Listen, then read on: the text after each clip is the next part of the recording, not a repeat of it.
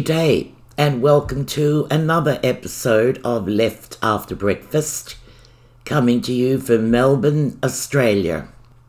Broadcast from the studios of 3CR, your only radio left. My name is Susanna Duffy. In this episode, we look at the new road signage that's under fire in New Zealand a 1970s campaign for paid housework? Would you pay the correct climate cost for your groceries? And why are so many of us still cooking with gas? And we remember Hiroshima. But first, the animal news. Some happy animal news. You'll be pleased to know that Leo, the black Labrador, who was stolen from his own backyard on the 30th of July, is now home, safe and sound, and happy with his even happier owners. And more happiness. A mother dolphin and her calf have been rescued and released back to the ocean almost two years after they became trapped in a Louisiana pond system they were stuck in there because of a storm surge and flooding that came with Hurricane Ida. Well, that's some flipping good news, isn't it? And this is interesting. A leading supermarket in Germany has trialled charging customers the true climate cost of their food. The supermarket Penny raised the prices of nine key items to reflect the hidden costs of production on soil, climate, water use, and health. What did this mean for the cost of everyday items? Well, vegan schnitzels had a moderate 5% rise, while the Wiener sausages doubled in price.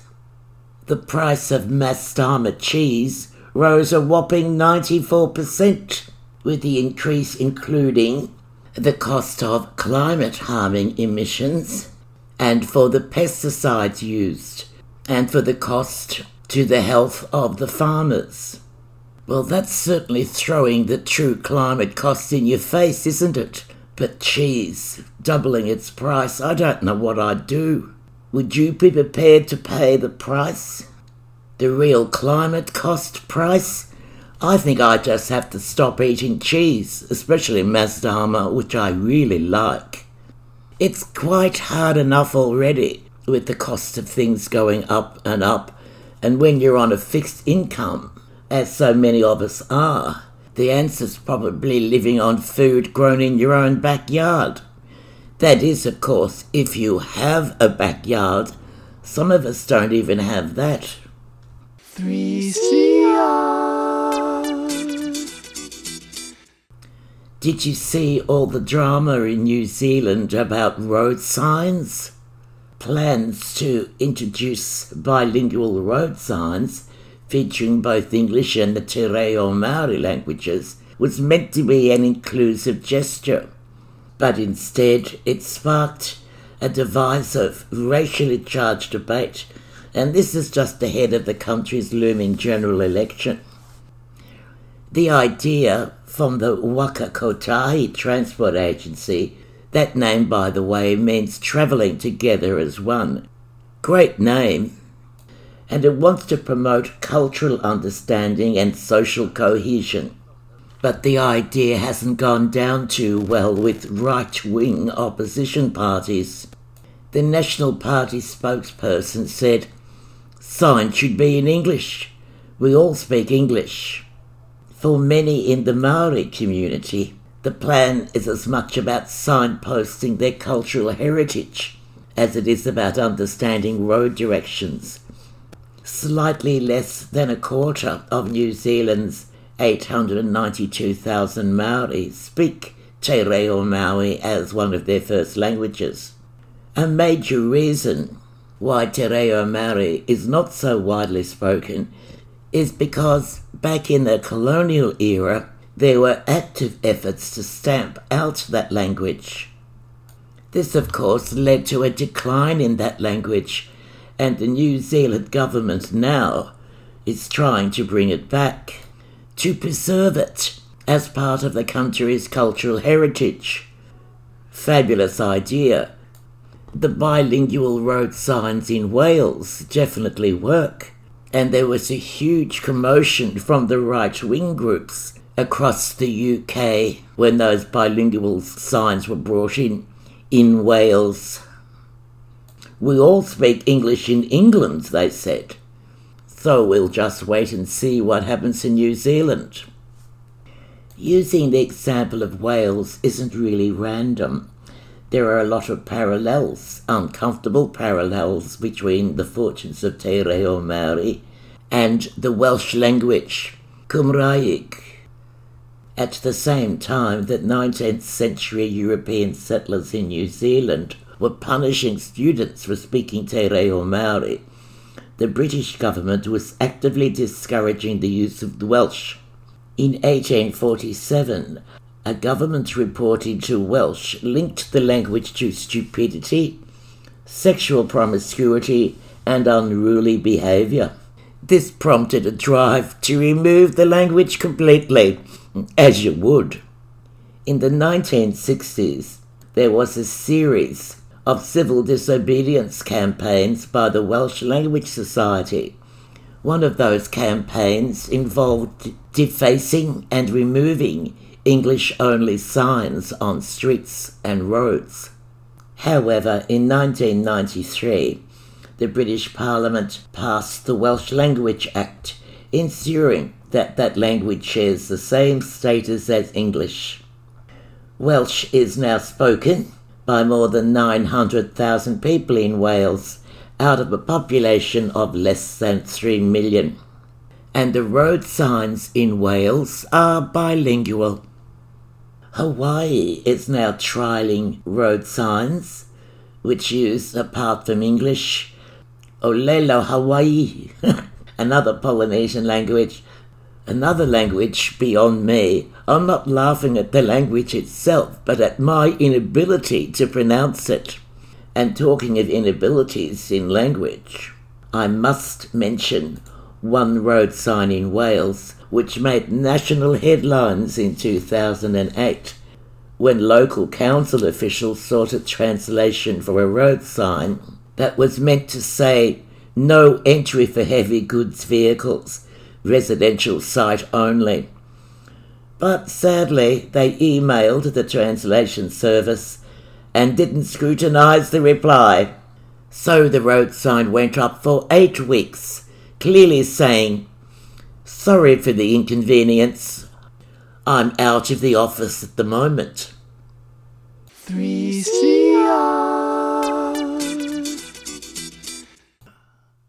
And let's hear from Glenn the 3CR resident historian, and it's about housework and the campaign for paid housework.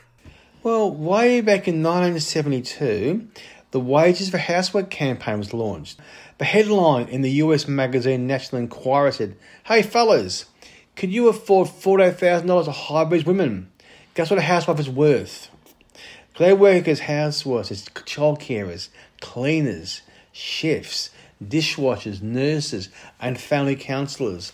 It was kicked off by the International Feminist Collective in the conference of Padova, Italy, and it spread with campaigns, US, UK, and they realise that women do so much unpaid work and like, where's the recognition for it? I mean, the caring work isn't a biological destiny or love it's done, it's because of capitalism that work needs a wage. Women's unpaid labour isn't accounted for in the GDP housework, you know, the cleaning of the dishes, changing the nappies, mowing the lawn, whatever. None of it's packed up from GDP. And it's essential for capitalism to reproduce itself. These work gets gets done, but it's not paid for. So the wages for housework campaign, and they said all women are workers, and we should have a return for it, a recognition for it. You know. Well, people like Nicole Cox and uh, Emma Federici made it quite clear in their booklet, Counterplanning from the Kitchen, Wage for Housework, that there's a line between artificial line between work and non-work, about housework is considered non-work compared to wage labour. And this is part of the push for know, the Wages of for Housework campaign. This is real work. It's a real job. Keep the family going. Keep the system going. The Wages of Housework campaign went out through the 70s and it organised women in different areas, different parts of the workforce, and it's for housework. And um, there's different ways it manifests itself. The women's work was a form of labour, it of recognition. And it combined theory with actual hard yards. Somehow, we've lost our way over the last few decades, and no longer this campaign has been forgotten about. And women work harder than ever in the home. Women work harder ever raising families, that, their social reproduction. But there's no recognition for it. Again, no government counted in the GDP. Housework is not recognised. We know back in 1975, the UN said, okay, we should consider you know, housework is part of GDP. The wages of housework campaign is as relevant as ever. And we can learn from that. You making the sandwiches, you changing nappies, that is work just as much as a man pressing a button in a stock exchange or driving a train. But some people have lost these Well, things. driving a train's a bit more like work than sitting in the stock exchange. Well, but they consider it work, they consider it productive pressing buttons to make money. You know, aren't they the real workers, the, the entrepreneurs, the risk takers? And that's called work, you know, pressing buttons to make money. Raising four kids at home, you know, feeding, cleaning isn't considered work. As I keep saying, 50 years ago, the Wages of Housework campaign was kicked off. Has it been forgotten? Has it been bypassed? What's happened? But it's good to recall those lessons and those struggles. It's been totally ignored 50 years down the track. It's still ignored as it was then. Well, I think it was just, um, it's not wages for housework, it's for wages for a carer. People get paid to be a carer. I suppose you should be paid to care for someone, to be their nurse, to uh, go and shopping and buy food and cook for them and feed them and clean up after them and then clean their clothes.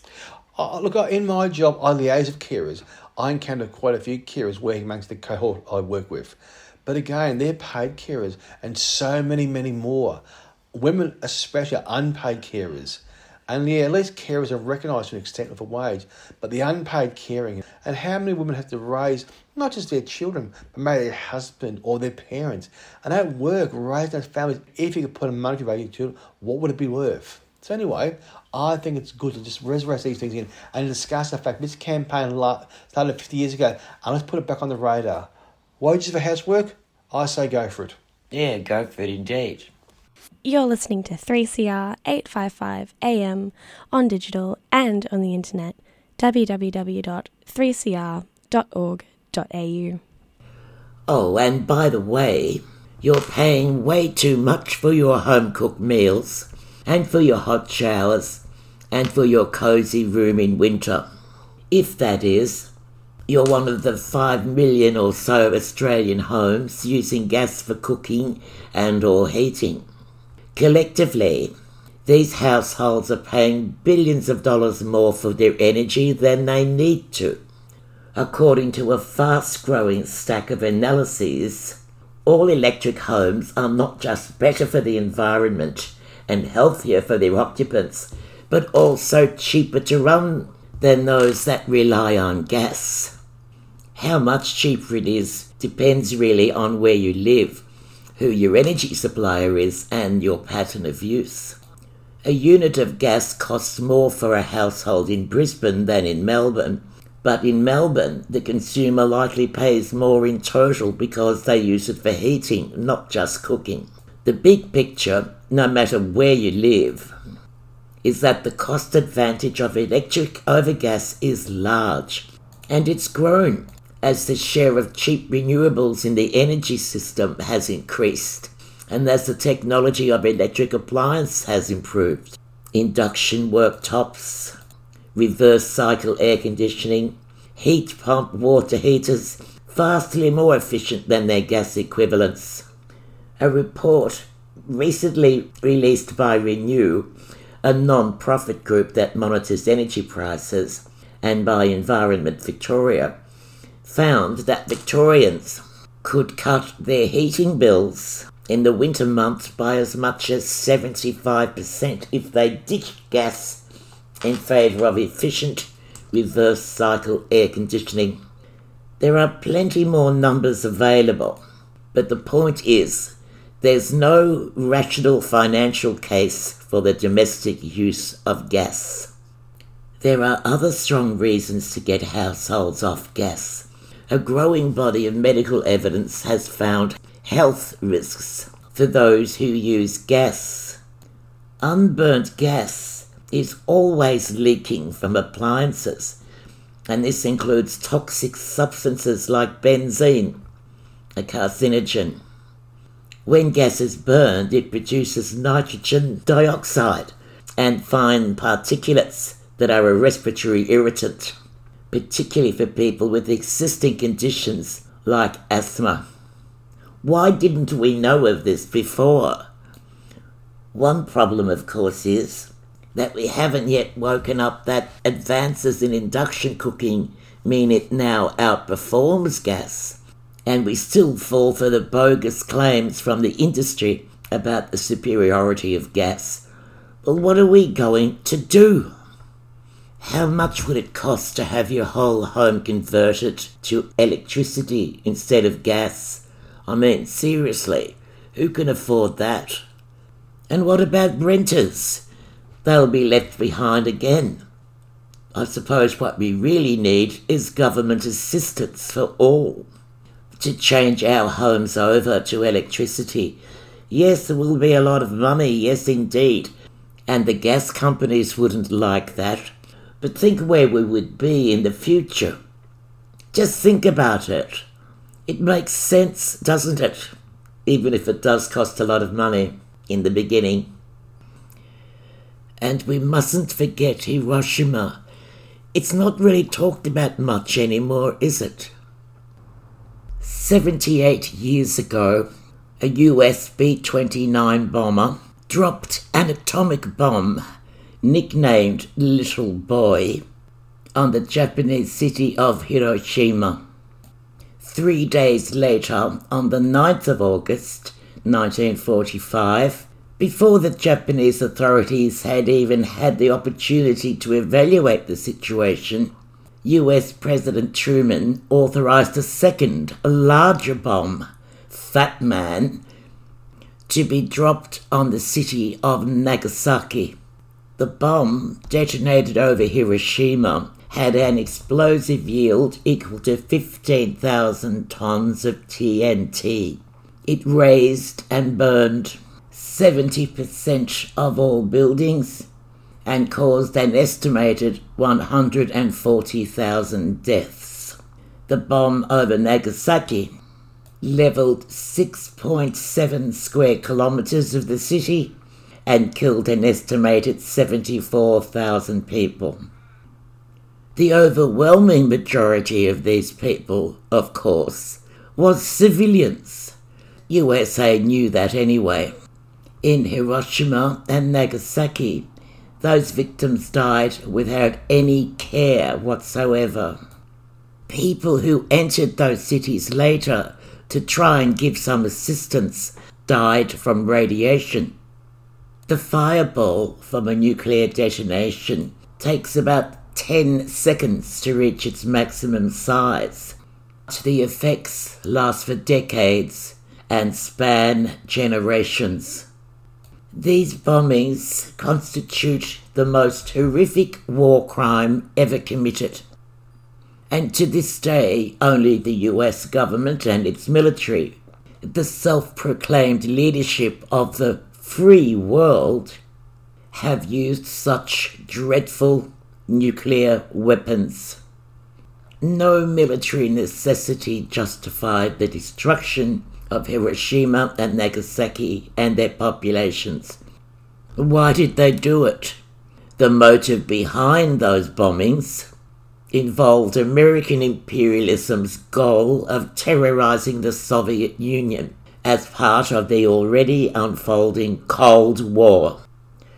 Today, there are now 13,000 nuclear weapons shared between USA, Russia, China, France, the UK, Pakistan, India, Israel, and North Korea.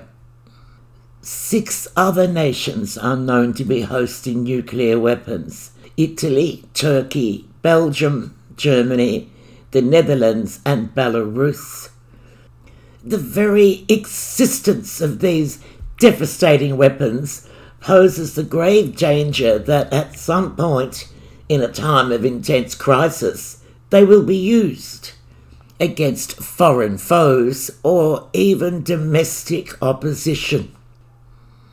The very existence of these weapons is total recklessness. Weapons like this in the hands of a few powerful men, cold blooded men who would stop at nothing, should chill your blood. It certainly chills mine. This is where we are today. This is where we have arrived. 78 years after Hiroshima and Nagasaki. We are here in this vast social, political, and moral regression.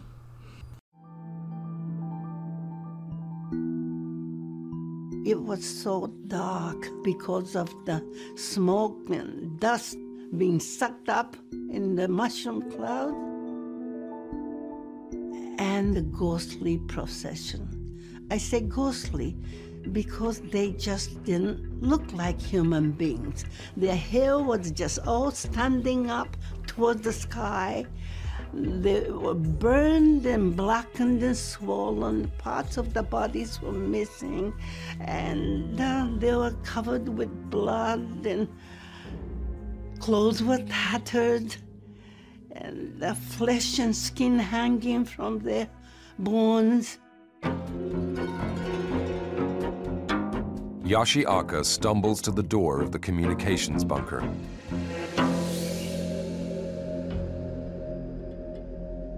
Climbing on top of the bunker, she is stunned to discover her city in ruins.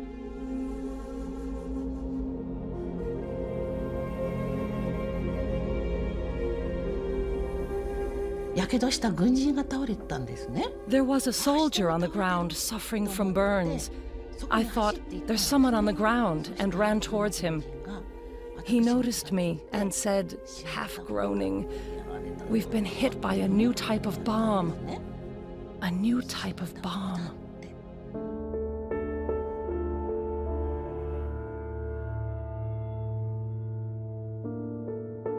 A local photographer finds a huddle of burned people on the morning of August 6th, trying to soothe their wounds with cooking oil.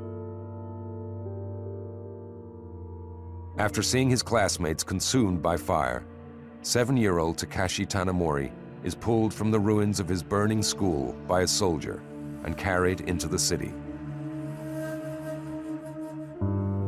There was a man, I think he was a man, unrecognizably burned, scarred, and marred. You can't tell, but I knew that was a man. He said to soldiers who's clutching me in his arms, he said, water, water, please, water. And the soldier just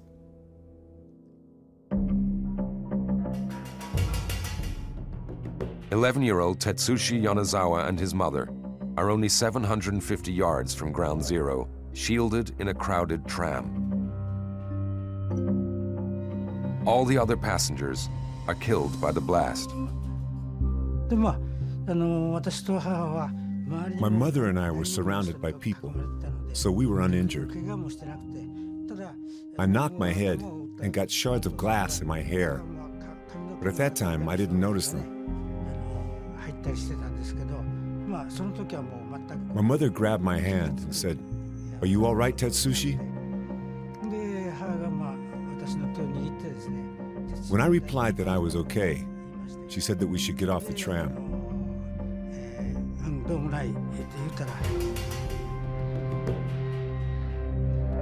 Yoshie Oka returns to her post in the communications bunker, desperate to send out the news of what has happened in Hiroshima. She finds one working phone and reaches an officer in regional headquarters. I said, Yes, the whole of Hiroshima has been annihilated. The person at the other end said, I don't understand what you are saying. What do you mean, annihilated? As I thought about how I could possibly make him understand, I remembered what the soldier on the embankment said we've been hit by a new type of bomb. So I said to him, We've been hit by a new type of bomb. A new type of bomb. We now have 13,000 of them sitting around the world. Thanks for listening. Thanks for the ride. See you next week. Same time, same place. Until then, it's cheerio and ciao from Left After Breakfast. And I'll leave you with Sinead.